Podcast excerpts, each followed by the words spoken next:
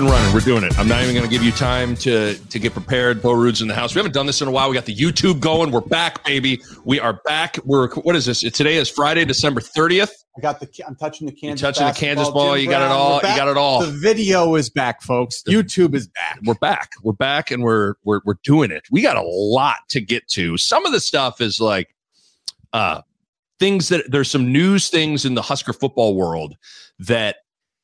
We haven't, you and I haven't really had an opportunity to sit and discuss. Yes. And yes. We're going to get into that. So we're heavy Husker football um, on a variety of things. We said when we did our signing day pod, as I pour my raspberry bubbly, uh, I was going to leave some meat on the bone. Well, this is the rest of the the, the meat on the bone. Um, I, can we get right into the big thing that I've just been dying to talk to you about? Yes. Yes, absolutely.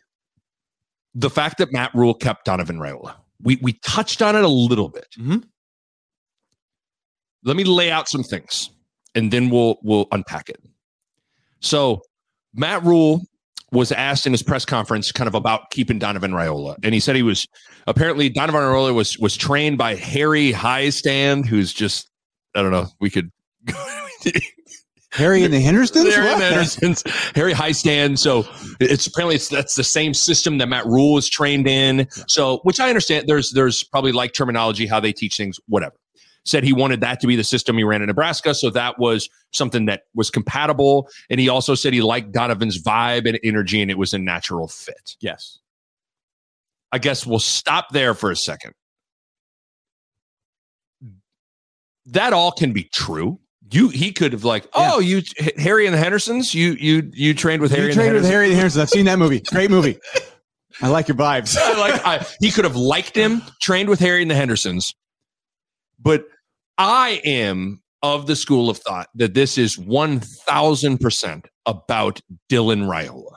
Do you agree with that? That you do you think that keep, Matt Rhule keeping Donovan Raiola as the offensive line coach is all in an effort to land Dylan Raiola? Uh, so I'll, I will start by saying that you know we've I've talked to people about this, and I think that's kind of the consensus, mm-hmm. right? Um, The narrative, though, is that, Don- that Donovan Raiola is wait, it's no, that's right, Dominic, Dominic, Dominic Raiola. God, okay, there's two. So you already we got to get this. Dominic, yeah. Dylan, Dominic. Uh, but Dominic is like was not a good coach. Um, no, Donovan, Donovan Raiola, Dominic's. God, still no, is. I am. See, we're gonna get this right. So you're saying Donovan, the the, the narrative, coach. Yes, the coach. Donovan. Yes, Donovan Raiola. Yes, Donovan Raiola is the coach. Was the former player. Okay. Dom, Dominic Wilkins, I, former player, just trying to get some go. sort of stupid wow. connection. Sorry. Right. Yeah, my brain just flipped those two around. Uh, but that he was not a good coach. Right. right. Billy Donovan was the coach. Dominic Wilkins was the player. Dylan. Don- and Dylan. Is the neighbor next door. Okay. Yes. Uh, okay, keep going. On Donovan Raiola, the narrative. Donovan Raiola. Yes. Uh, but that he's not a good coach because the obviously the line didn't play well. Right. Um, I think he actually is a good coach, but let's here's where we have to be real. Like I think he is a good coach. Um, his line didn't have a great year, right? Right. Matt Rhule likes the system. Maybe he recognizes this guy might be a good coach. Vibes, all right. But like, if your nephew is not Dylan Raiola, if Dylan is the kid next door that works at Burger King who's got acne and is just trying to make the chess team or something, you know, like, right. What are the odds he he gets kept? The only coach that gets kept, right? right. Where, you know, a Sean Beckton's had a lot of success recruiting and things. But like Sean Beckton, if Sean Beckton's nephew was the number one quarterback in the country, does Sean Beckton keep his job? Yes. I think that's the part where you go, would he have kept Don- Donovan? Donovan? Yes. Um, There's a maybe, at best fifty percent, maybe less. Maybe yes. it's twenty-five. It's maybe it's twenty-five. You're, maybe it's less. But if your nephew is the number one quarterback in the country, right, who would maybe come here because you're here, and you're a pretty good coach, that is that's the part yes. where I, it, it might be even that might not be fair to Donovan, but. Well, you can make the case. I think Schick made the point when I was talking to him. He was like, let's be honest, two coaches have now hired Donovan Raiola in probably efforts to have a good opportunity to land Dylan Raiola. We're with Frost. Yeah. and now Matt Rhule, where, like, I think it's one of those things. This is a classic scenario where, like, multiple things can be true at the same time. It doesn't have to be all this and all that. Like, I think let's stick with Donovan for a second. Like, because Rhule even said, he, he said that he's, it, I thought it was interesting in his press conference. He was like, listen, there's a narrative around here that the offensive line was the problem. And he was like, I don't agree with that. And he went into the whole thing of like, you have to have an identity where, like, are we going to throw it? Are we going to run it? And when you, when you, when that's the case, you put your O-line in a tough spot. Um, you know, he even referenced the fact that he made Marcus Satterfield, when he came to Carolina, go coach the offensive lineman because that gives you a better understanding of how to call plays. But in defense, like, if you're building a defense, if we are Saul Goodmaning, after we we just defended Gabe Irvin, and then in walks Donovan Raiola into, into the Albuquerque, Albuquerque, New Mexico, you know, court. Yeah. You could build a compelling case. Like, here's the thing. Last year, Cam Jurgens left. Didn't, I don't know if people necessarily anticipated that. Cam Jurgens left. Uh, Noelle tests positive for whatever. Some yeah. drug test failed. He's out for the year. He was going to be a starter. Teddy Pena ass down, came back, could not pin anybody's ass down, yeah. and gets hurt. And there might have even been one more injury that I'm I'm forgetting. But that's th- those are significant. Those are at least three starters that they lost.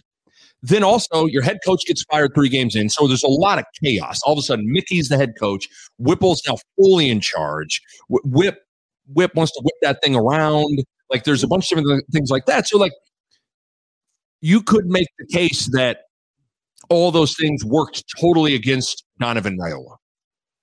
Yes, and Don, I mean, and, and you know, let's, I'll give Donovan this too, is, uh, you know, Mickey was probably going to get retained too. So, you know, he was trying to retain, but it's also like, I don't think Donovan really was pulling recruits at the time. You no, know, so I've heard from a lot of people that he doesn't have. It was Mike Schaefer at twenty-four seven Sports, covers recruiting, said it's not like Donovan has a unbelievable track record, even in a short period of time, of being an amazing recruiter. Yeah, so like th- that's the part where you kind of go like, look, like it's pretty obvious, and you know, and, and this is where you you brought up what Rhule saying about the offensive line. Um, I think that's Rhule being smart. You know what Rule's doing there is he's saying he knows better than like throwing the offensive line and the old staff on the bus and and telling these players to hit the bricks, because you know what, he needs some of these guys to, yeah, to get better and right. play well for him. So you know his philosophy there is going, I don't think it's the old, these, these old linemen are right. bad. Right. You know what he's saying is he's trying to reach out to the guys that are still in this team and say, right. don't go in the portal. I actually need some of you. Especially those old linemen going into the portal would be a disaster. Teddy, Cochran, uh, yes. Noelle, he needs those guys. Yes. He needs those guys back. So by him saying that, I don't think he's pretending that like he saw something that the rest of us missed. Like, they played bad last year. Yes, they, they were bad. Not a good offensive line. Yes, right. But he's very smart in the sense of he's not trying to throw his offensive line under the bus right now, because he needs those guys. Right. So he needs some of those guys to. So there could be, yes, right. You're right. You know what I'm saying? Like, yes. He, like what he's saying is more uh, not necessarily like reality. It's more like he's trying to recruit his own guys. Sure. So there, there is that. Like, you, who knows? You do fire, you don't retain Donovan Raiola. Maybe a lot of those guys leave, and now you're in a. It's one thing to go into the portal and go find a handful of receivers. You, yes. can, you can go do that. What do we talk about all the time? Our pizza dough toppings thing. Like, it's hard to go into the portal and field an offensive line that's going to go be serviceable. So he probably knew that as well. Yeah, you don't mess with your big guys. I think that's no. probably like, even, as much as it's true that they weren't good, it's also true that like it's hard to get any big guys. So like the the decent ones you got, you better, especially the younger ones. You right. know, Cochran and, and, and Teddy P still, like those guys. You really, yeah, you need those two guys big time. Oh, for sure, and. I know we'll talk about it in a little bit. Like the, the D line has had a mass exodus yes. that we'll get into as well. So, um, but at the end of the day, and I'm not like, if you're looking at this, the only comp- it's like, okay, here's Donovan Raiola. He's got one year of being a position coach experience in college. That one year, his offensive line performed poorly, regardless of whose fault it is. Yeah. It performed poorly. He's not known or has a reputation of being this dynamic, amazing recruiter. So and he doesn't have a huge coaching resume. No, he's, he's, he's got a his resume is very consistent very, coach in the N F L. Like he's never yeah. been like the guy at a school or a you know an N F L team for multiple years. Like his resume is small. So you look at all that. That does not sound like a guy that you want to keep, except when his nephew is the number one player in the country. Yeah. And not only is he the number one, it's it'd be one thing if his number is D- Dylan Raiola was the number one player in the country and he was a he was a, a outside safety. linebacker yeah. or a safety. You go, okay, I mean you can, but when he's all, he's a quarterback. And it's a ch- it's a change your program position. Yes, it is. And so, and I don't, I, the fact that he retains Donovan Raiola and just a few days later, Dylan Raiola decommits from Ohio State. And then Matt Rhule, right after that news, he tweeted the gif of the Undertaker waking back up in the ring. Yeah. And he tried to say it didn't have anything to do with that, but like we all know that, I mean, the Undertaker came back. Yeah. You know, and so it's that that's like, hey, Nebraska's back. What an amazing, I mean, it's just amazing. Paul, his associate was Paul Bearer, right? And they came out with the urn, right? You know, the urn, he was just very, oh, yeah. So good. We, we ate it up, though. We ate it up. That was great. Oh. What was his finishing move, the Undertaker? Tombstone. Oh, that's right. Yeah. Tombstone pile driver. By the way, you remember when you power bombed your nephew? Oh, I know. Brett, Brett was probably like he was. He was the perfect size. He was like four when we were probably ten. He was four, and so he was, he was the perfect size that like you could actually like we we had power bombed so many pillows that all of a sudden was like, oh my god, here's a little person who wanted to play. Who wanted us. to play, and we're like, you want to get you. Power bombed him in the basement. You never did? I think I knew better than that. But side note, okay, so he, t- he tweets the Undertaker game. But like, I guess for me, you can say all no, you like want. Like a hard floor, like on the pillows. Yeah, yeah, yeah, yeah. yeah. You know, you didn't like, we didn't go out in the concrete. You power bombed him. It was like on the pillows. Yeah. But nevertheless, like it was like a legitimate power bomb. It was a real power bomb. Oh, yeah, he power bombed him. I mean, it was one of those things as a kid. You've waited. I mean, you sit there and you you were waiting for the day. At ten, you can't pick anybody up and do that, you know? Like, it's too hard to do probably each other at that time. Yeah, we couldn't. I mean, too weak. Yeah. Way too weak. To get someone, I mean, that's hard. You, I mean, that's like a hang clean into like a press and a sl- med ball slam, you know? Pretty good. It is pretty good. Uh, but good move. It is. It's a great move. I mean, what a great move. Um, I think this is all about Dylan Raiola. And I wonder, I would love to have been a fly on the wall. What were the conversations like? When well, Rhule sat down with Donovan. Yeah, because here's here's the part that I find interesting about it, right? If you're Rhule and Raiola, it's it's not that uh, it's a bad thing if like, oh, uh, you know, like we'll keep you, you know, because your nephew wants to come where you're at. He yeah. wants to come to Nebraska if you're here. Great, that's I'm happy with that. What's odd is if it's like, hey, I'm Donovan Raiola and my nephew might come if you keep me, but maybe he won't. Like, what? That's what's right. that game like? To me, it doesn't Great make point. sense. I like, really thought if about he's that. not coming, it's like, what's the selling point then if you can't guarantee he's coming? That's a great point. I guess I never looked at it that way of like truly. And maybe this is why in my mind, I think it's an inevitability. Like, I think it is like it might happen. No, I think it is happening. Yeah. Because to your point, I don't know how you – if you're Rhule, you probably sat across the table from Donovan and said, if you can guarantee me Dylan's coming, you're staying. Yeah. If if it's maybe, I mean, if you're Rhule, yeah, because your O-line hire is a huge hire. Yeah. The Nick Bahe Podcast is brought to you by Pella Windows and Doors, and I want to talk to you guys about energy efficiency. And if you go into Pella's website right now, you look at it, and how about this? One, two, three, four, five different types of windows or doors.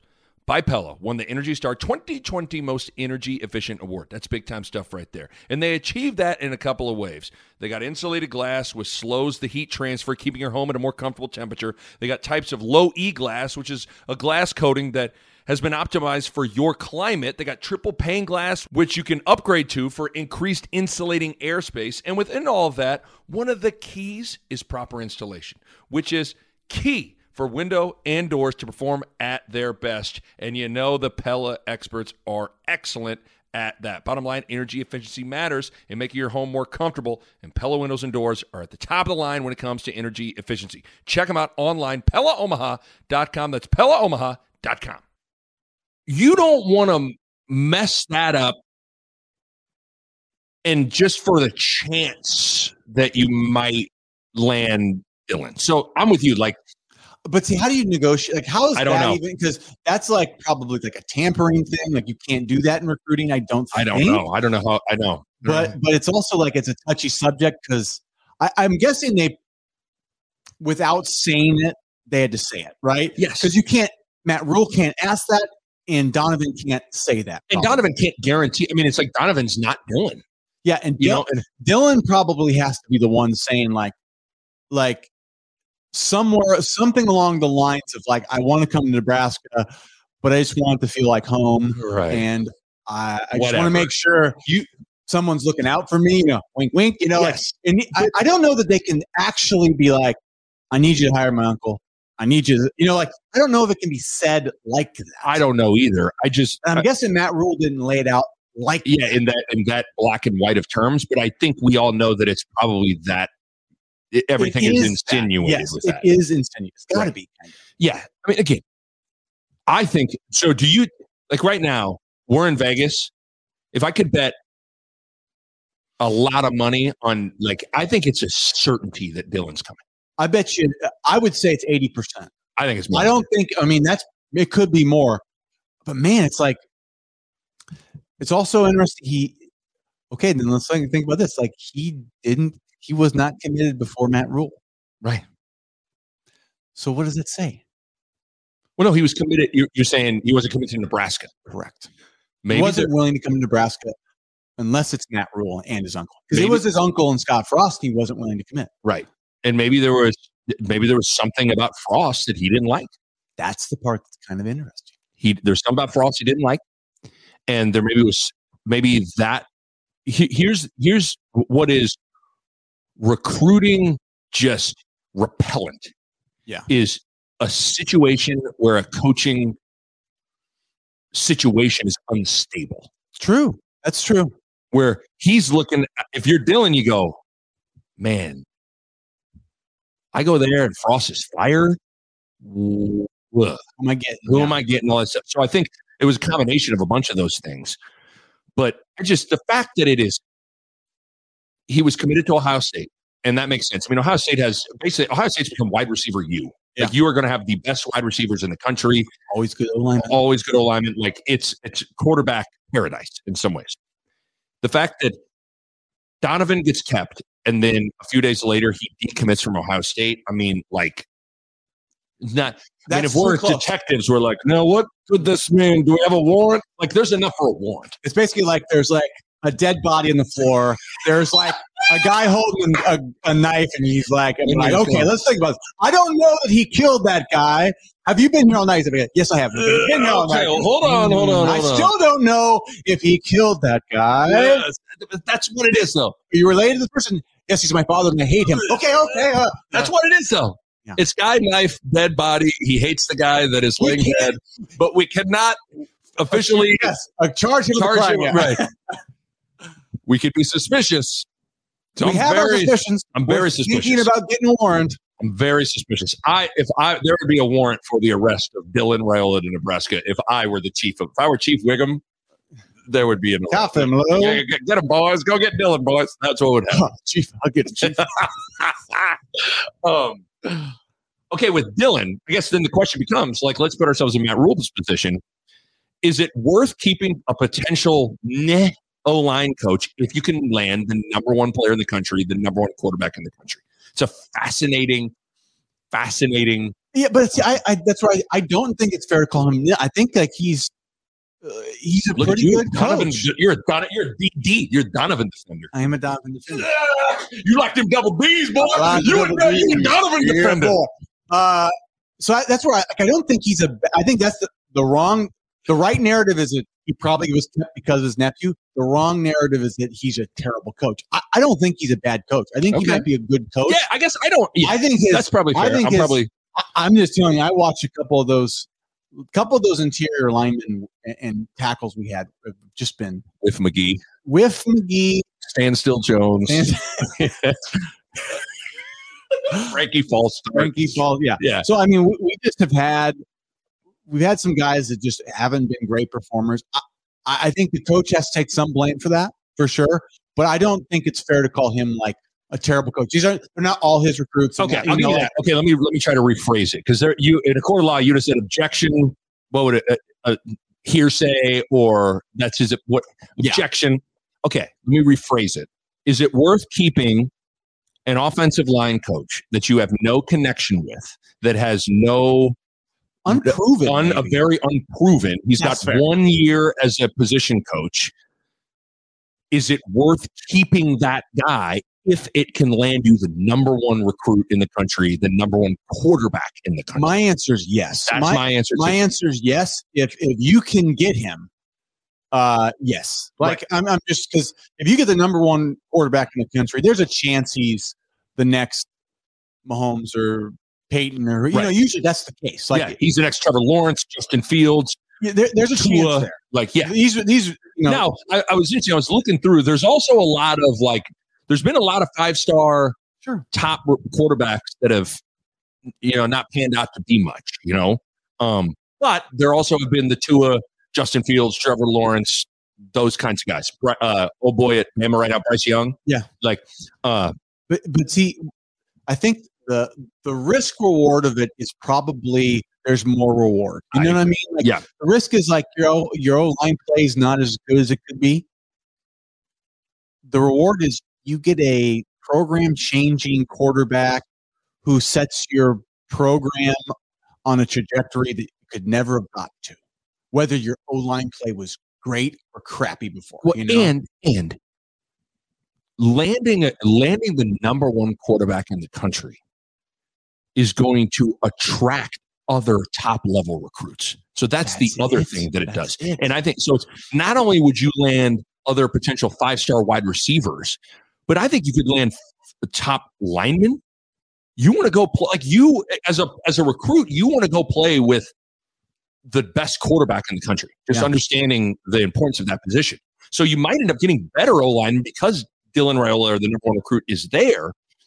My analogy in my pod a couple a couple pods ago was like, you know, I got to assume, I'd love to know how it works in Hollywood. Like when you land a certain actor, that gets other actors on board. For sure. You yeah. know, you, like if, if you hear T. Cruise or DiCaprio or Brad Pitt in a movie, everybody's lining up to just jump on, right? Because I want, like, for uh, w- one of my underrated Hanks films is Catch Me If You Can. I love that movie. Yeah. I mean, when you hear that Frank Abagnale is going to be played by Leo, maybe then Hanks is like, well, I'll go, I'm in there. Or, or even if you hear it's like, it's a Spielberg movie, right? right. Yeah, that's the type of thing, like, I'm in. It doesn't even matter yes. what it is, I'm in. That's where, like, uh, that's where these, like, coaches, head coaches, and quarterbacks are probably the two position, two people that you like. It, if it's a certain caliber there, they will attract talent. Yes, yes. So I think it's worth it. I think it's a fascinating scenario to watch. I am of the school of thought that I would put it more than eighty percent. I think it's in the nineties percent that, like, Dylan is going to be a Husker.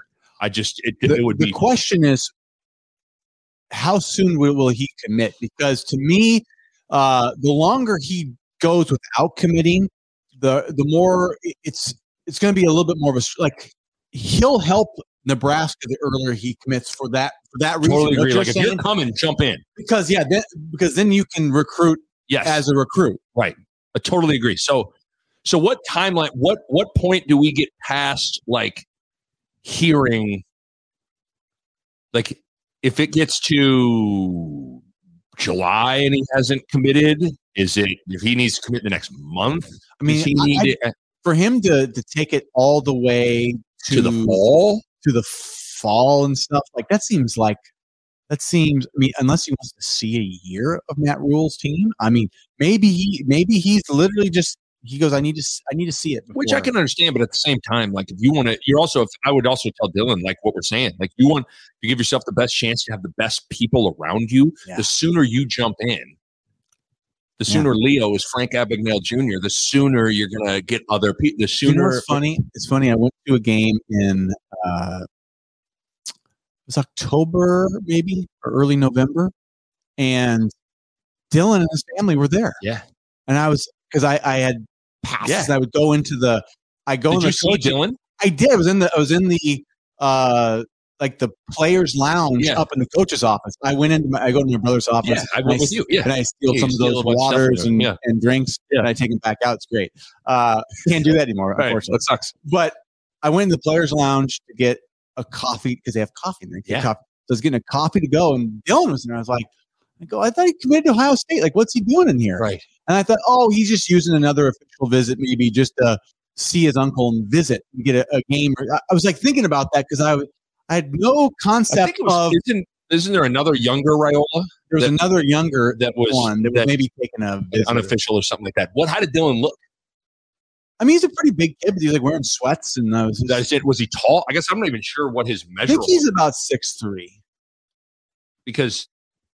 Yeah, I mean they're, they're big boned kids, you know. Like they're the Raiolas are are you know Dominic six three, two twenty. I mean, yeah, I mean he's a, he's a big kid. He's he's not like six five, but he's like six three. six three, two twenty is pretty big. Yeah, but uh, yeah, I was just like I, I remember at the moment I kind of just like like I didn't I didn't put two and together. Like I never thought he was coming here. No, because he was coming. He was, at that point, he was at Ohio State. He was Ohio State, but the yeah. fact that he came back yeah, means I, mean, I think that whether that.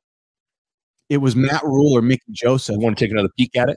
I think there was something there to the new, to Donovan and a new staff. Right. I think there was something there. Yeah. I mean, for sure. Yeah. I mean, think if you've, you want to see the campus and see things as much as you can. Yeah. So that's a, I mean, that's a big, a big time to come back again. Cause I mean, you know, he was still in football season, I think at the time. Yes. So that was a big, that was yeah, a big tell that I missed. And I saw the guy in person. I was like, ah, that's nothing. Right. I literally thought, ah, that's nothing. See, the, okay, so. I should have asked him. So yeah, I walked by him and said, hey, Dylan. You coming here? Dylan, you coming? So, okay, there you go. Wanted to talk. I've been like wanting to talk to you about that for like a, a while now. The other thing I wanted, I just got a bunch of Husker stuff I'm throwing at you. Um, we talked about this a little bit, but we got to expand on it. Casey Thompson is officially staying. Yep. He had shoulder surgery. He. The way I understand it, he's not going to be ready for spring football. Creates an interesting dynamic. Yeah. Um, I think it's challenging when you when a new staff takes over and you're not ready for the spring, but at the same time, like Adrian Martinez had surgery and he went to a new system in Manhattan for Kansas State and didn't play in the spring, but he started. Yeah. Uh, I think it's huge that Casey Thompson is back. Um, I've said this before, I've fallen in love with the new thing one too many times and assuming that the new quarterback and the new stuff is going to be better. And I, I'm not falling for that again. Jeff Sims might be good. Uh, I I have seen Casey Thompson do it. I think Casey Thompson is good enough. Do you? I think Casey Thompson will be the day one starter. When they play at Minnesota to start the year, I think he's the starter. I guess two parts. What do you think about Casey staying? Do you think he's the day one starter? Uh, love that Casey's staying. That's good. I mean, like I said, I'm a big fan of him. Uh, this sh- shoulder surgery, it's his left shoulder, um, I believe. I don't know. I'm pretty sure it's left. And, you know, like I said, that, that's the, you know, that recovery's shoulders, it, it kind of, it'll slow you down. I, I think he'll be ready. Uh, I don't think a new system will bother him. He's, he's a veteran. He's old.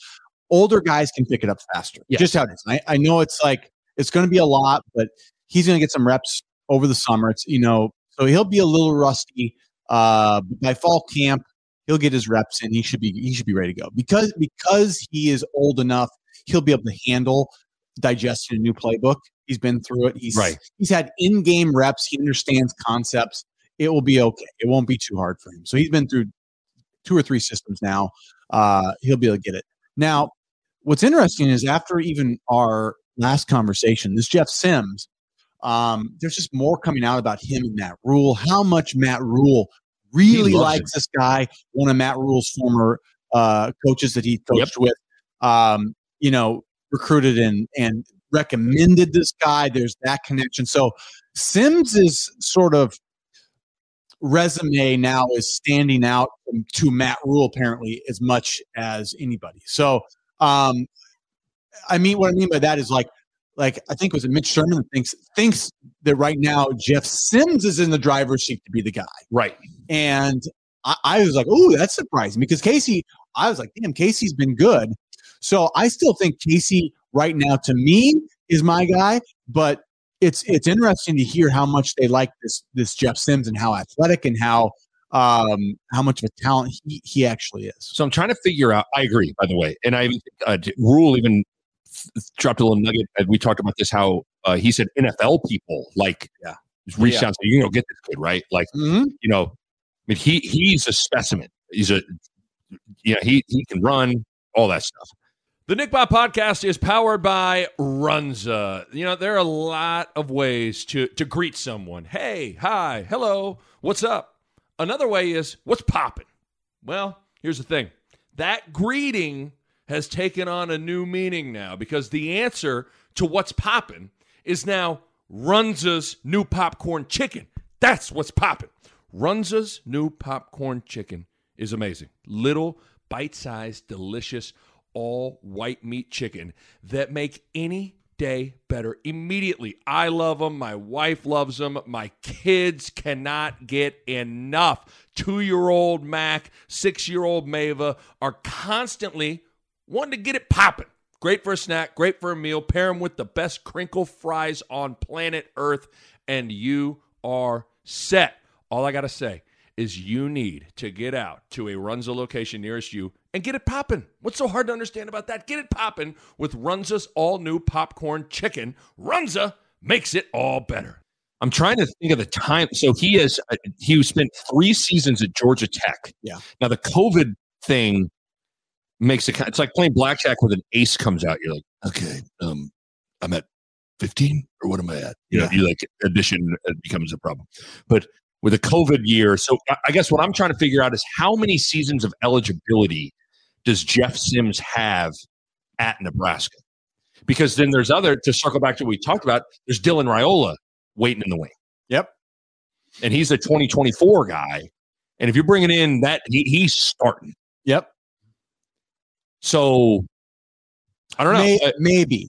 Actually, I think that's a ama- – I, I think most of these kids think they're ready to start. Some are and some are. No, usually, I, I would, I would assume far. the plan. I would think if you're bringing him in, you're assuming he's going to start. You don't know, but I would think you're like, all right, I'm bringing in the number one quarterback in the country.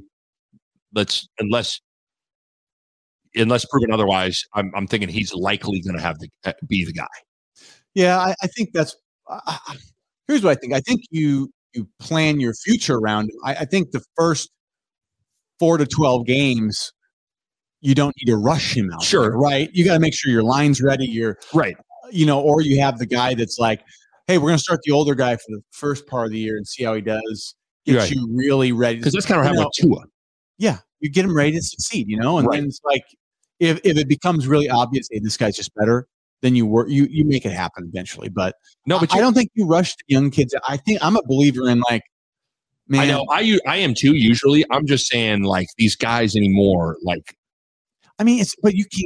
I don't know if you can guarantee anybody. Like even the number one quarterback, you can say you can say pretty much like, look, I think you're going to play, right? But like if you are not better than sure. than the veteran quarter, like a Casey Thompson versus a true freshman superstar, it's in a year the superstar will be better than him, right?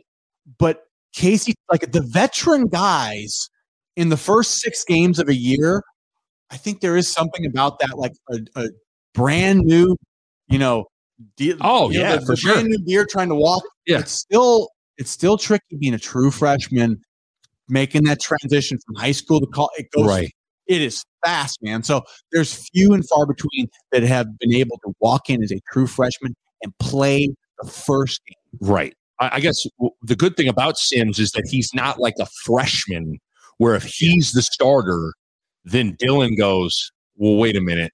No, You're, no you know, no. So I, I think I think that the timeline could could work out okay, whether Casey's the starter or Jeff Sims is the starter, for a Dylan Raiola to come in. Three, he's, he's played three, three years. So he's either got, my guess is he's got two more years of eligibility. Two more if he wants to take his COVID redshirt. year uh, redshirt. So, which at this point, like, gosh, it just that makes everything so crazy. Does, These guys right? are playing like, It's I mean, like Marcus, good for them, but it's also like I think a lot of people would be like happy when that stuff's like the COVID red shirt. It's just it's kind of messed up the numbers on things for people. Yeah, but uh, you know, because Charles Thompson, Casey's dad, was quoted as saying like, you know, basically his quote was something to the effect of like, we, we ain't we're coming back, but we ain't sitting. We're starting. So good, and, though. and that's that's competition, right. man. That means the quarterback you get between Casey Thompson, Jeff Sims, is gonna be the guy that's playing good football, right? You know.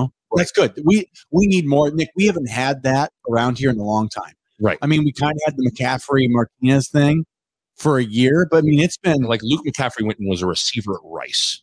Yeah. And that's no. a receiver. The receiver, we had to have a receiver give us competition. Right, right. Well, like, I'm trying to think. I mean, besides that, I mean, Tommy Armstrong, I don't remember him having much competition. No. Uh, it's been a problem. It's been a problem. I mean, Tanner Lee. Tanner Lee had no competition.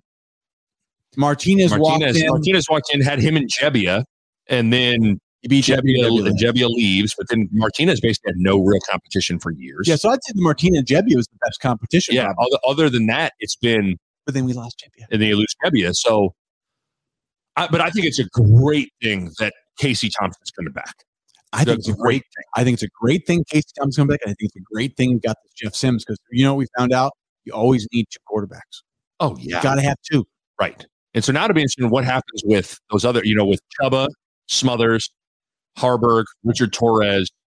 Like, that's a lot. Are they going to have six scholarship quarterbacks? No, that's they'll, right. They'll be, they'll there are going to be some, some dudes bouncing. I mean, between, I got to think between Harburg and Torres.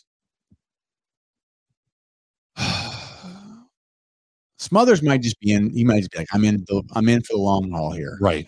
But Chuba to me is the guy that's like, he's kind of the odd man out right now. The thing that's weird is, I, I don't know how this works anymore now. It's like because he already transferred. Like because it started as out. like the one year, the one time transfer rule. But so many times you see guys leave multiple times and they're eligible right away. But can he do it since his coach? I think when a coach leaves, that opens the door. Probably. So I think he. I think he has. Maybe he didn't take his because Frost was technically fired. I would think. And don't you could, have a certain window from when your coach is fired to enter the portal? I thought so, and that's why that Isaiah Garcia Castaneda left. Yeah, so I think it's like a maybe like a forty or forty day window to from preserve when, the eligibility. Yeah, so, so I don't maybe, know. So, so Chuba Chuba was going to get to play, so Chuba stuck around. So Chuba could be stuck. It's not the right way to put it, but Chuba could kind of be stuck here, unless you unless you wants to go sit out of here, which sucks, you know. Yeah. Uh, so we'll see. That quarterback situation and that quarterback room is crowded. Um, but I love, I like the picture of Casey and Jeff Sims. Mm-hmm. And then again, I think Raiola is going to be in that room uh, in a couple of years. Uh, I want to talk a couple of, of the staff okay. for a second. Tony White is the defensive coordinator. Yep. Came from Syracuse. Now, when you initially see the news and you see that he runs a three three five, you go, oh my God. Ugh. Mm-hmm. three three five against Iowa, Wisconsin, Minnesota. Like, oh my God. But Rhule in his press conference basically said, listen, we're we're not necessarily gonna run the three three five. Like we're gonna run what fits. Uh and referenced it, I think he ran four three at Temple or three four at yeah. Carolina. Like he's done a little bit of everything. Now you look at like actually some of Tony White's, like, it was, the, this is, this is, Huskerville put this out. So let me read some stuff on Tony White. He was uh, the nation's most improved defense. In twenty twenty-one, in Syracuse moved up ninety-three spots in total defensive rankings when White took over. They ranked seventh nationally in defensive touchdowns in twenty twenty at Syracuse. They were, they ranked top five nationally in interceptions of two of his final three years as cornerbacks coach when he was at San Diego State. Uh, he was top ten nationally in defensive touchdowns in two of his three years at Syracuse. Um, he in Syracuse, they ranked nineteenth nationally in total defense in twenty twenty-one. So, like, he he's another younger guy that hasn't been in it a, a too terribly long, but he's got a, a relatively impressive resume for a yeah. short period of time. What I mean, the the three three five. Can you? I, I mean, I get people like you can't help but picture three three five in your picture, like three down linemen and then like five yards off the ball, five people. It's not going to be like that. But no. can you? Can you? What can a three three five work in the Big Ten? Uh, yeah, I think it can. I also don't think it has to be only that. You know what I mean? Like, um, I think some people get too too caught up in like this is o- the only thing we can do every play. Like, you can run a three three five some downs, a four three some downs, right. nickel some. You're going to be doing lots of things anyway. Um, so maybe they're going to run no three three five, but maybe they're going to have some of it. And that's fine. I think it's just the concept is there's a little bit more movement um, than a typical, like a typical three four, right? Right. It just creates a little bit more movement with your linemen, I think, versus true, like, you know, plugging up like two gapping sometimes right. where the three four uh, would be. So I just, I, from what I understand, it's more movement, uh, kind of causes chaos a little bit. And that's what people like about it.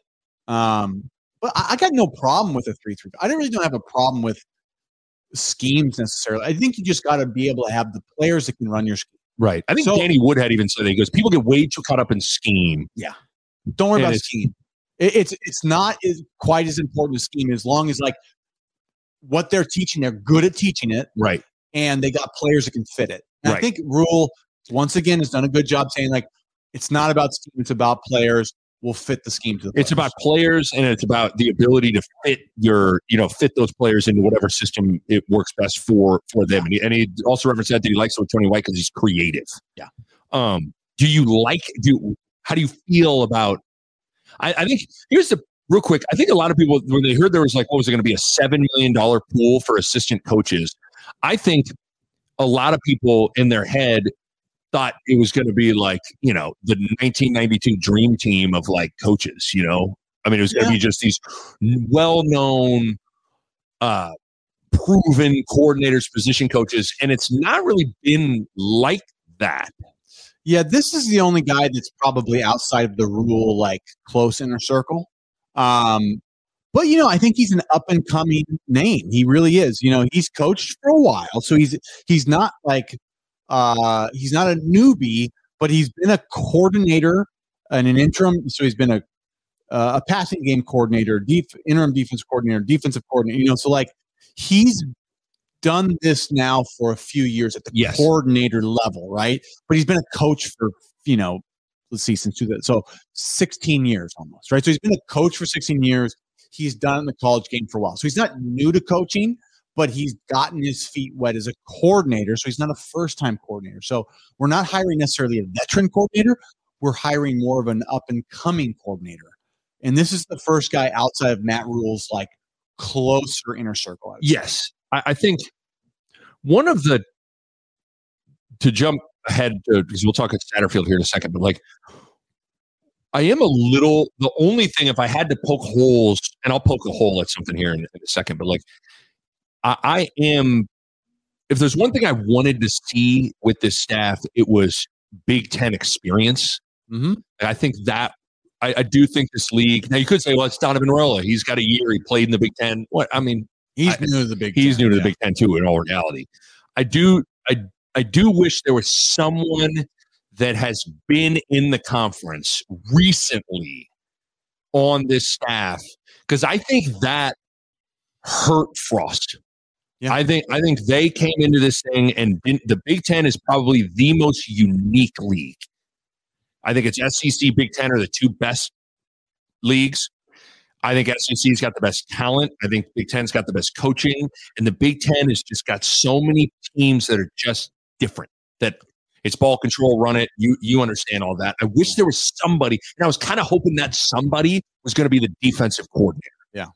So initially, I was like a little disappointed with the hire.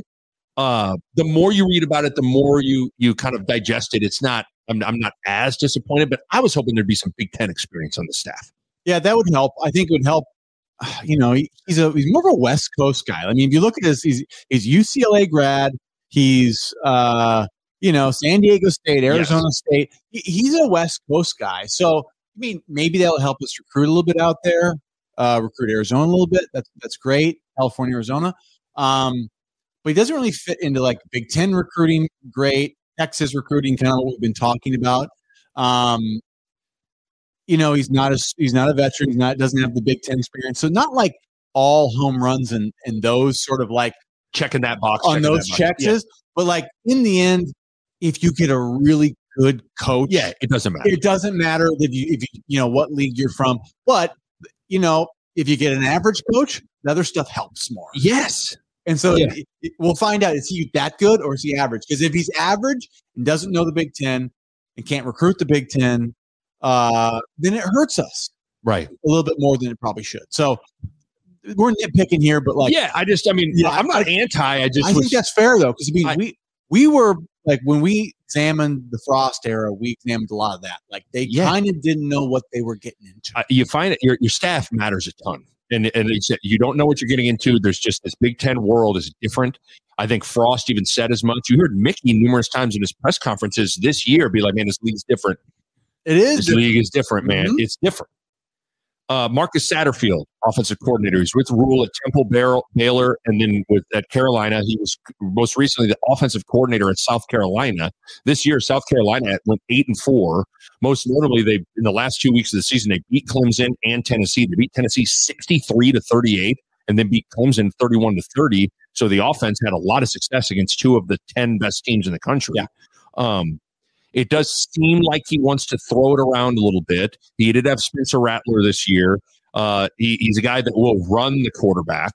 Uh, Rattler had sixty-six carries, which isn't a ton. To put it in perspective, Martinez carried it, I think, one hundred forty-four times his yeah. last year at Nebraska, and Casey Thompson carried it fifty-some times this year. So not a ton, but he will.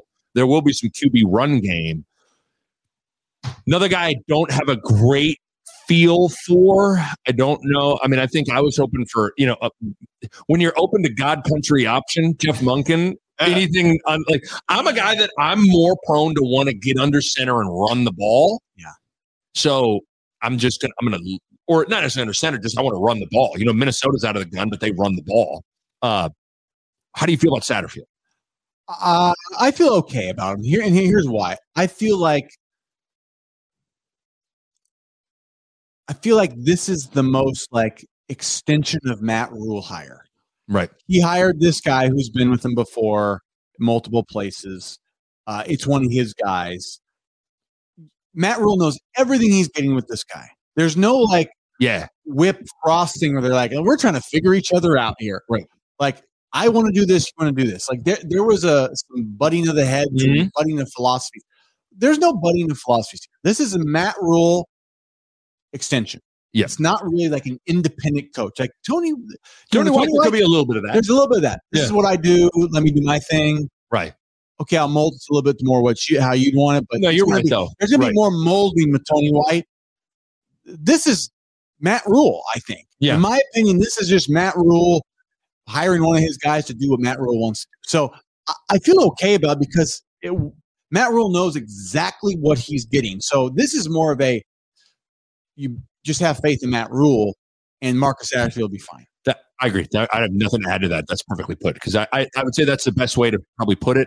I'm not like jumping for joy, but I think uh, I think the way you kind of laid it out is is good. All the other position coaches, you know, Rhule even said in his press conference that he's not going to hire a rock star staff, and that you know that he likes young. They're all guys that seem young. They're energetic. Um, I got no real hard opinion on any of these guys one way or the other. There are a lot of guys that have played for him or coached it. Like it's a, it, it's a Matt Rhule set. I mean, like, well, and that's the thing too. I, I talked about this with Schick. One of the biggest silly narratives out there is I hear this from people all the time. Like, well, you know, this coach, I just told him to hire all his buddies and all his guys that he knows. It's like, show me a staff where some head coach filled all ten of his assistants with guys that he had never met before, has no connection to, doesn't ever, has never coached them at all. Like we're, we're creating this picture that doesn't exist. No, it's because like when you're a coach, that's your life. Other coaches are your life. Right. And the coaches you meet are your life and you, you form connections with. And that's sort of your little world. And there's a lot of like, like instant changes of life for you. You're fired. This staff's here. I got a job there. And you got to make big decisions very quick with not a lot of information. And what do you do in those situations? You fall back on what you know. And it's the people you spend time yes. with. All of your time in your life with, which is going to be these like the people the coaches you, you've worked yes, with. Right. I've watched him coach. He's passed the test. Got it. Or am I going to interview ten people that I've never met and just hope, hope like, that you're compatible and it works for sure? Or you call like if I'm a coach, if I'm me, and I I'm hiring people, I'm either hiring you or I'm calling you at some other school and saying, Nick, who do you got that could be my coordinator? And you go, Bo, my yeah. receivers coach. Is uh, I, w- I would have him be my coordinator if I didn't have a guy. Yeah. And you'd say, hire him. I'd say, you got it. I trust Nick Bahe with my life. I'm hiring the guy Nick Bahe tells me to hire. Right. So so in, in one way or another, you're, it's your circle that's helping you either. You're hiring within that circle or using the circle to make an outside of the yeah. circle hire. You better believe that to hire Tony White, I guarantee Matt Rhule called somebody in his circle. He called Nick Bahe and said, and Nick, said Tony White. Nick, who do, who should I hire? I think he hired Tony, Tony White. White. So that's how it works. So I just, you know, people are like, I just don't like that it's all his own guy. It's like that. Every staff is that. Yeah. Every staff is that. I think the only time you you hire bigger name, like I always think that it's like there's certain head coaches that sort of like, and some of the greatest ones are the ones that can coach all their coaches and coach all the positions. Yeah. Then there are other ones that are a little bit more hands-off guys who hire uh, people with maybe bigger, I mean, even like think about eighty-five Bears, like Buddy Ryan and Mike Ditka, two big personalities. Like, you know, yeah. like that's like a different situation. Mo- I think a lot of coaches, they want more just their guys. They're not going to be fighting with them. It's going to be more like, I think Matt Rhule's more of a like, he's going to control everything. Or, or you get to where you, you have such a machine rolling that, that Nick Saban can hire like, you know, he kind of has like a different offensive coordinator. You know, you could hire Lane Kiffin and then Steve Sarkisian and yeah, then yeah. Bill O'Brien and all this stuff. Like, but he's also, he's got the ability to coach the coaches. Like yes. he, the best of them can coach the coaches and develop coaches. Uh, he kind of does bring it for coordin- offensive coordinators. He does kind of bring in Coordinate, offensive coordinator is the main, yeah. the main one that seems to change a lot, but he brings in a very well-known dude usually. That's that's the unique thing with Saban of the late, which is interesting. But, but either okay, you ready yeah. for my? If I have to be negative for a second, like yes, you this Matt Rhule, you got up there and you told me it was all about the trenches. Told me you told me this is what the the, the the key here in Lincoln, figuring out how to win here in Lincoln at Nebraska is the trenches. It's all about the O line and D line. That's what this is going to be all about. And you go out and you retain an offensive line coach who's got one year of college coaching experience. That one year, we've already been over this, regardless of how you want to divvy up the blame pie, it didn't go well. Mm-hmm. He's not known as a great recruiter, but that's your O line coach. And then your defensive line coach, Terrence Knighton, a guy that played for you, but he's only been a position coach in college for one year, and that was at Wagner. Mm-hmm. He was also an assistant D-line coach at Carolina, but only one year in college as a head D-line coach. So a grand total of two years experience between your O-line and your D-line coach with not a ton of recruiting prowess, and the resume is just, nah. I would say that's the only thing that I'm like, mm. yeah, it doesn't feel like there's a lot of experience there. No. But once again, I think Matt Rhule is betting on himself. Right. That his experience is, and I would say he's kind of a rare guy that he kind of, I think he's coached O-line. He's, you know, like. Oh, he's, yeah, he's, he's, you can tell all. He, he's all the O-line. I think Matt Rhule's going to be like in that room a lot. Yeah, so I mean, I, I think you're. It's very fair what you're saying. Like, and I don't know that he landed like a big offensive line recruit, or I mean, we did get one guy from Arizona State in the transfer yeah, portal, the which is like yeah. good, good. That might be a nice addition, right? He's played some football, uh, and so I think we'll see what happens after, like, you know, the, the whole transfer portal thing, because that's going to ramp up again in January, yes. I believe. So um, we'll yeah, so see. You- we'll see what we can, what the offseason holds for trying to get more offensive linemen here, but and defensive linemen. I think that's our two oh, things. Jesus. They're going to have yeah. to keep hitting that portal hard right now, um, because, yeah, I mean, the hires have not been like sexy hires. No. Um, and I just don't know if some of the hires have totally backed up what he has said. If I'm being, I'm like right now, I'm being like, you know, he's talking about this thing is it's about trenches, O line, D line, and then he hires a guy that ran the three three five. And again, I'm probably getting too caught up in that, and I realize that he's he's going to be, he's not necessarily going to run the three three five, but at the end of the day, at Syracuse, he ran the three three five. Now they actually were okay against the run and all that stuff. And then you also then hire, you know, a coordinator that I think seems like he's more wants to spread it out and and throw it a little bit. So if I have to be negative, I would be a little bit like, yeah, it doesn't seem like he's like, I've hired the I formation coach and I've hired the the twenty-year offensive line coach and the twenty-year de- defensive line coach and the defensive coordinator that, like, the one thing that dude's been is rock solid in the trenches against the run, blah, blah, blah. And, and I'm nitpicking here, but if I have to, rather than just usually we turn on the mics and we just chug the Kool-Aid, if I have to, like, throw a little bucket of hot, uh, cold water on everything like that, That was, I'm just going through, I wrote that down in my notes like a, a couple of weeks ago of like just everything that he said. And then I would say his hires have been like, I don't know if the hires fully match that so far. Yeah. I mean, Tony White's, Tony White, I would say is like, I'm, I'm not upset with the Tony White hire. I, I'm like, yeah, the way you put it, like, it's weird. I'm not, I'm not in love with either hire, but I'm also not anti either hire. Like, especially yeah. the way you put it, like Tony White, like, okay.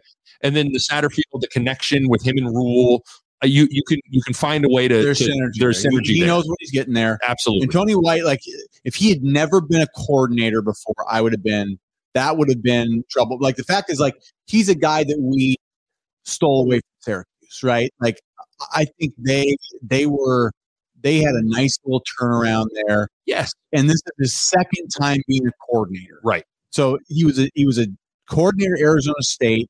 Um, he was like basically passing game coordinator and then became the interim defense. So he like he's had experience at two different places. Like, I think that's a good, like, you, you just learn so much more if you have to do it in multiple plays. You know, so I think and, that's a good that's good that he has at least um, he's got that experience. He's been a, rec- like a recruiting coordinator. Like, even things like that, like, okay, these are good experiences to like have on a resume, because it shows like, okay, I've taken more responsibility. I've done some things. Uh, I understand what is involved. This is not my first time yeah. trying to figure this thing out. I've done it. I've learned the, the mistakes. I'll be a little bit better. And then the, the last thing with Satterfield, it's also good to think that, like, that guy sat in a room, devised a game plan against Clemson and beat them. That's what I'm saying. Offensively. Like, I mean, and if we beaten a Clemson around here in a long time, no, okay, or, even, like, or even like good enough for me, at right? This point, Tennessee you know? beat Alabama, and he hung sixty-three on Tennessee. So, yeah, I, I give him some credit. I yeah. give him some credit there. R- to wrap it up, uh, but a handful of things to hammer through here. There's been some guys that have left that I want to talk about. Trey Palmer, we expected that, you know, huge loss, but expected. Ernest Hausman, we talked about that a little bit. That one, re- there are certain ones that like. They really get you in your ribs, yeah. and you're like, ah, that one hurt a little bit. Can't believe a kid from Columbus, right? Yeah, kid from Columbus left. I mean, I maybe can understand when it's when you know your coach leaves, and Michigan's calling, and you have to start over with a new coach, and you can do it at Michigan or at Nebraska. Yeah, but that one, that one hurts because man, he by the end of the year he was coming on. Yeah, yeah. It's but you know that's that's. That's the give and take in this in this uh, situation when you make those changes. Yes, you stuff know. like that's going to happen. Yeah. I mean, it's it's just even even for a guy that you didn't anticipate, like an Ernest Hausman. I would have thought Hausman, you know, like I would have put Hausman in the Henrich, like a guy that no way they're leaving. And yeah, surprise, I would have thought he he would you know be a Nebraska kid, but you know, like I said, they they they got rid of his his coaches and. You know, it's you've, it's underestimated. Yeah, yeah. Uh, the arguably the biggest one is Garrett Nelson. That that's that's a hard one because it's like he's already played four full years. Like he's he should be out. He shouldn't be coming back. Right. But he's such a tweener of like, is he an N F L guy or is he not? I don't know. They're like you go, man, you you could come here and almost make more money guaranteed than you could guaranteed making a team. You, you know? Also wonder, and I don't know how you you had been by the time you were a senior, like by the time your the oh seven season wrapped up, not only had you exhausted all of your eligibility, you had been through a lot. Yeah. A lot. Yep. Multiple coordinators, multiple head coaches, turmoil. The, you know, the, you've, you had some great moments as a program, some brown, like you had been through a lot. Yeah. Garrett's been through a lot. Yeah. They're probably at that point where you're like, I'm ready to go sign with an agent, go to Arizona, train for the combine, and like move on with the next phase of my football life. Yeah. And I wonder if he's talking to, you know, people, agents and things, you know, that are giving him like, hey, it sounds like you got a chance to get drafted right. and make a team. And for him, that might be enough. That might right. be enough. To be, like he just needed to be like, here's where they're ranking you right now. Here's where it sounds like you're a sixth round pick or a fifth round pick. And for him, it's like, that might be enough. And do you think he's, there's certain guys that I don't know how much better film he can really put out there. Like if not say he can't get better, he absolutely can get better, but I also don't know if there's just a ton for him to come back and gain on the field. Necessarily, you only got so many good years. Like that's a, he's beat there's that a body block. Up. I think he's beat his body up pretty good too. Where oh, he had the elbow thing and all yeah, that stuff. Yeah, like he, he's a monster. But you know, it's like how many people make it more than three to five years in the pros? Like so, you know what? Like and and that league minimum is, you know, I think it's upwards of like half a million to right. I don't know what it is now. I, it used to be three, but that's the difference. Three hundred something now know, it's like seven hundred something. Yeah, you. I mean. It, you only have there, there's a clock.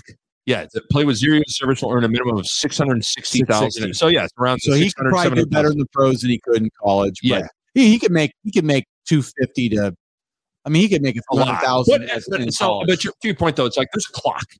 That's so that's the difference. Like there's a clock that all athletes have where father time is coming for everybody not named Tom Brady or LeBron James. Like at some point, your body's just like it's done.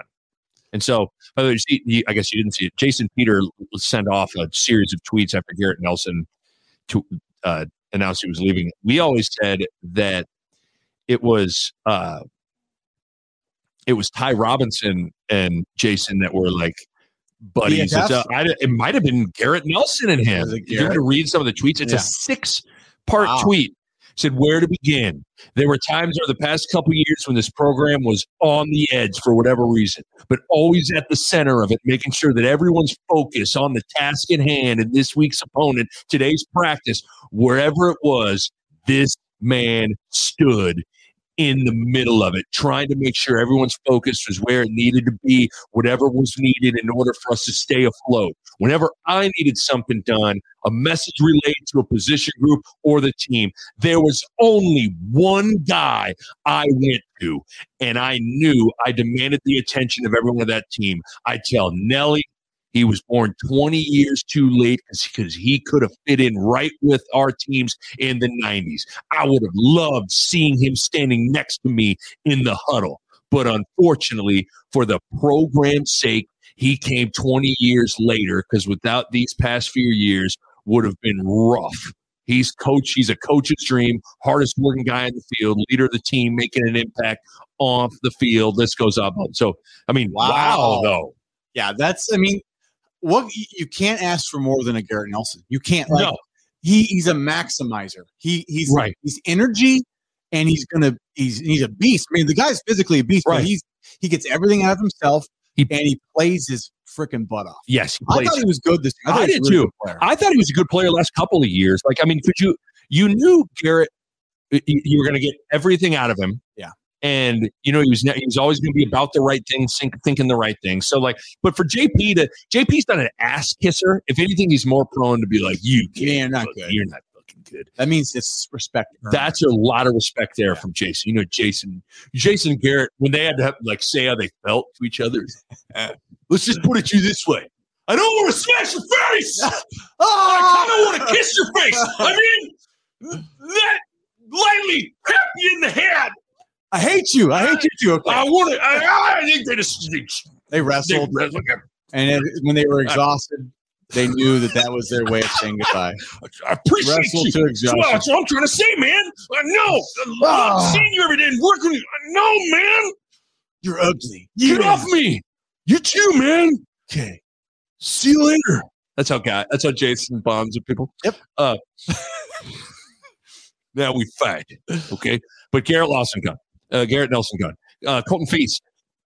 What? I'm confused with him. Is he? I think he's just like, I'm done. He's just going to go back to, where's he from? Like, I think he's U T A N, maybe. He's, he's going back to U T A N and like.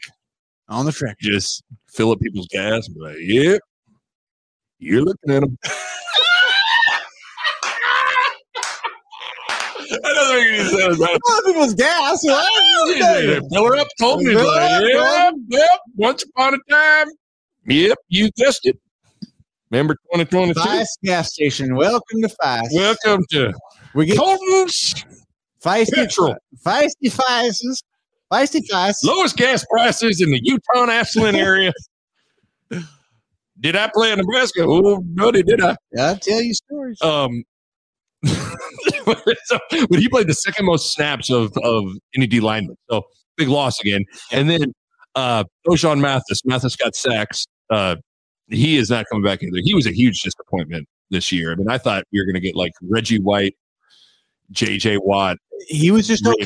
He was, he was okay, just okay. But, but I mean, that's a Garrett Nelson, Colton Feast, O'Shawn Mathis. Tanner's like, gone. Caleb I mean, Tanner's gone. Like, holy moly.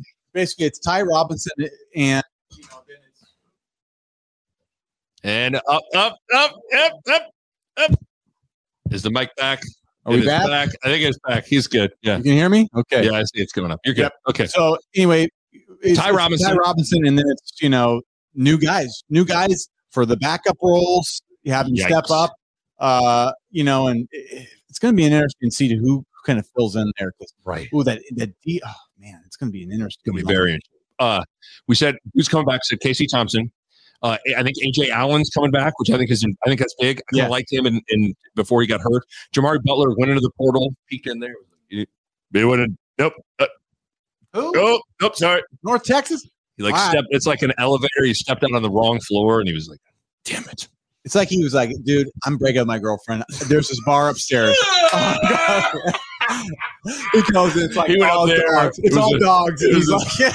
he's like, he goes back there. He's like, you know, I was just I was thinking about, honey. He's like, we should give this another chance because I went to the party and that's when I realized, girl, yeah, you the only girl for me. I just knew that we were meant to be or something. Never mind. Never mind. Okay, that's so stupid. Um, and then anyone else? I don't know if there's anyone notable that has been like, I'm staying, and they're like, thanks a lot, Daryl. Drop pass. Yeah, yeah. I decided to come back. It's like, you're on the team? Were you? I, hope, I want some walk-on that's never played to tweet, I'm back. I'm back. I, I want, I, at this point, I want that. That's what I want. Just somebody that's never played. Yeah. Say, I'm back. Great. I'm Good coming back. A um, couple other things real quick before we say goodbye. What vibe do you get from fans on excitement level with Rhule and everything right now? Do you get like, what's the sense? You always talk about that when you, you're out doing your stuff with Stryker and hospitals. Like, I'd say, I'd say it's fairly low right now. Like, people aren't necessarily anti-Rhule, but I guess I don't sense that everywhere you go, everyone you talk to, they just want to talk about Rhule and this and that. I don't, I don't sense that. I think I, I told you I'm cautiously optimistic. Right. I think people are very cautiously optimistic. Right. Like, not just like, hey, it's going to be good. It's like they've been beat down these last five years so badly. You know what it is? They are just, they're just, they're just trying to like be like, it's just, it's like, okay. You know what it is? And the reason this movie's fresh in my head because uh, Marvin the other day decided he wanted to wake up at like four forty-five and he was just up for the day. This would have been on like Christmas Eve or something like that. And I went downstairs and I turned on the T V and Jerry Maguire was on. Oh. Are Nebraska fans the the the women's the women's group Yes. That they, like, that's pretty much like where they're all talking about how terrible men are. Yeah. And all, like, that basically, and Matt Rhule walks, walks in. Right, like, I'm looking here for my program, and we're like, I'm looking for Nebraska football. Wait a minute, are we Renee Zellweger? I think we would be Renee Zellweger. Just shut up. Shut up. Shut up. You had me at Nebraska football. You had me at Nebraska program? By the way, did you ever hear Simmons, Bill Simmons poked an enormous hole in, like, how did – so uh, who – why about Cuba Gooding Junior's character's name? I'm a blank on his name. Um, Rod Tidwell. Rod Tidwell, he, he makes an amazing play on Monday Night Football. Yeah. T. Cruz, that, that game's in Arizona. T. Cruz, he clearly goes to, does he run to the airport? Runs down a long hallway. And I mean, if that's an airport and he flies, this women's meeting is taking place at like two in the morning. I suppose it's possible. I mean, he basically was like, I've averaged it out. When you look at the, any flight from, from Phoenix to L A, it's not landing until, you know, and he's got to get to, it's basically okay. that, that meeting. Those girls were meeting on Monday night at two in the morning. Monday Night Football, West, West Coast. Coast so maybe they played the game earlier. So it's so five. Let's say the game kicked off at six. Six. That's probably uh. So it gets over at seven thirty. Because he waited around to see Cuba, and then he went. Yeah, they gave each other. Yeah, like, so that means it's not over till nine, ten. It's a late. Yeah. yeah, it's a big hole. That's the magic of movies, though. You don't have to. Ah, I love that movie, by the way. It's just so good. Great if this if this is empty, this doesn't, doesn't matter. matter. I love it. Uh, but no, Nebraska. They're they're the girls sitting around like, I'm looking for Nebraska football. I'm looking for Nebraska football. um, okay, a couple of things. Um, you know, I heard an E S P N guy say this on, on college football recruiting. Uh, the recruiting. Signing day, Nebraska really needs something good to happen early. They're talking about, like, what does Matt Rhule need? He talked about that. It's something we've talked about it a, a lot of, like, that just never happened under Frost. It just never, there was never like a big moment early that got it yeah. up. Here would be the options. I, I wrote down a couple of things that could happen early. Oh, I like this. Number one, landing Dylan Raiola. I yep. suppose that would count. It's not on the field, but like you land Dylan Raiola, that's potentially a type of deal. Okay. Yep. Starting two and zero next year. Oh, see, I, Nick, that's here's why I like that. Here's why I like that.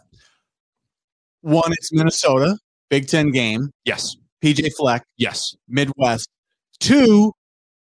The Prime. Next game, it's Prime, and everybody's gonna be watching this game. It's gonna be, I bet Big Noon kickoff's there. Yeah, it's gonna be Prime versus Matt Rhule, and sort of the it's gonna be the the battle of the new coaches, the right. new hot coaches, right? And if we take down Prime, and it's the rival. I mean, Colorado. That's yeah. a rival. Oh, I mean, that was our rivalry. You growing up, that was yeah, yeah, that was that was it. But so yeah, basically the nineties and two thousands, it was it was Nebraska, Colorado, Colorado, and. Whoa, that I'm so, already getting kind of. I am too. I got like I, like goosebumps. Whoa. Like like it was like Amazon. I'm, like, I'm gonna order some goosebumps. Like wrong house. Like, all right, we have to talk about Amazon sometime soon because uh, we had a great conversation that the other day. Okay, all right, I'm intrigued. But but no, you're. I mean, you beat you beat P J Fleck in a Big Ten team, and then you go beat a rival, Coach Prime, a huge moment. You start two and zero. That is some good happening early. And let's get crazy for a second. Yeah.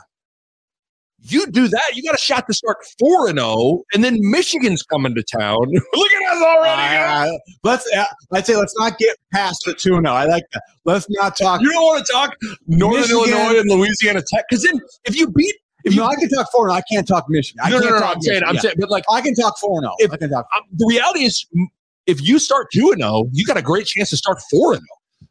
That th- those first two are going to be tough, though. Oh, tough. Chuck, P J Fleck's going to be like. I got a, I got something for your ass. Yeah. And it's called a handoff. But so, uh, by the way, kind of lame. Matt Rhule home opener is until September sixteenth. Oh, I mean, how lame is that? We're at Minnesota. At Ooh. Minnesota, at Colorado. I mean, that's, who's doing our schedule? I don't know.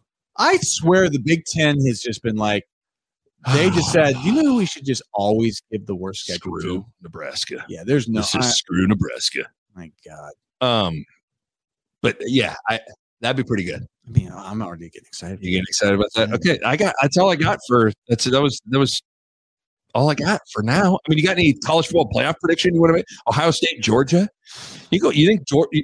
If there's a team that's got a chance, like there's a non-negotiable level of like dudes you got to have if you want to like beat or play beat, with Georgia. Yeah, to beat Georgia. And Ohio State's one of like two to three teams in the country that's going to have the dudes to do it.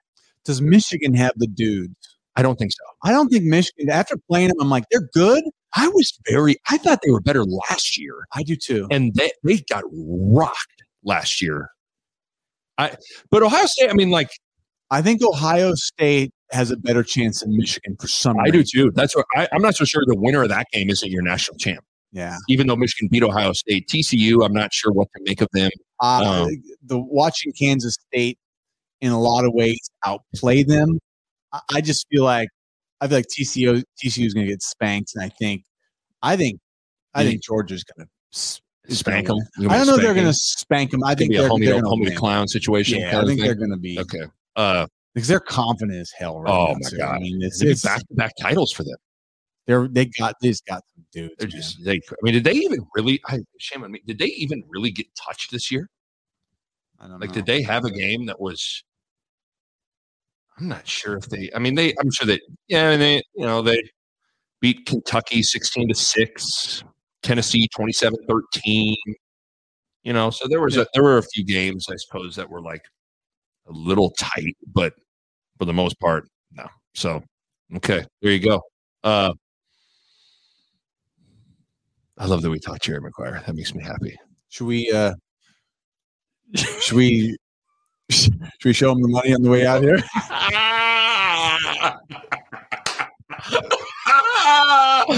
What do we, what do we close with? What do we close with? Are we yelling, show me them? Or should we say, or should we just tell him? You had me at hello? You had me at Nebraska. You had me at Nebraska football. You had me at Nebraska football. A Herd at Sports Network production.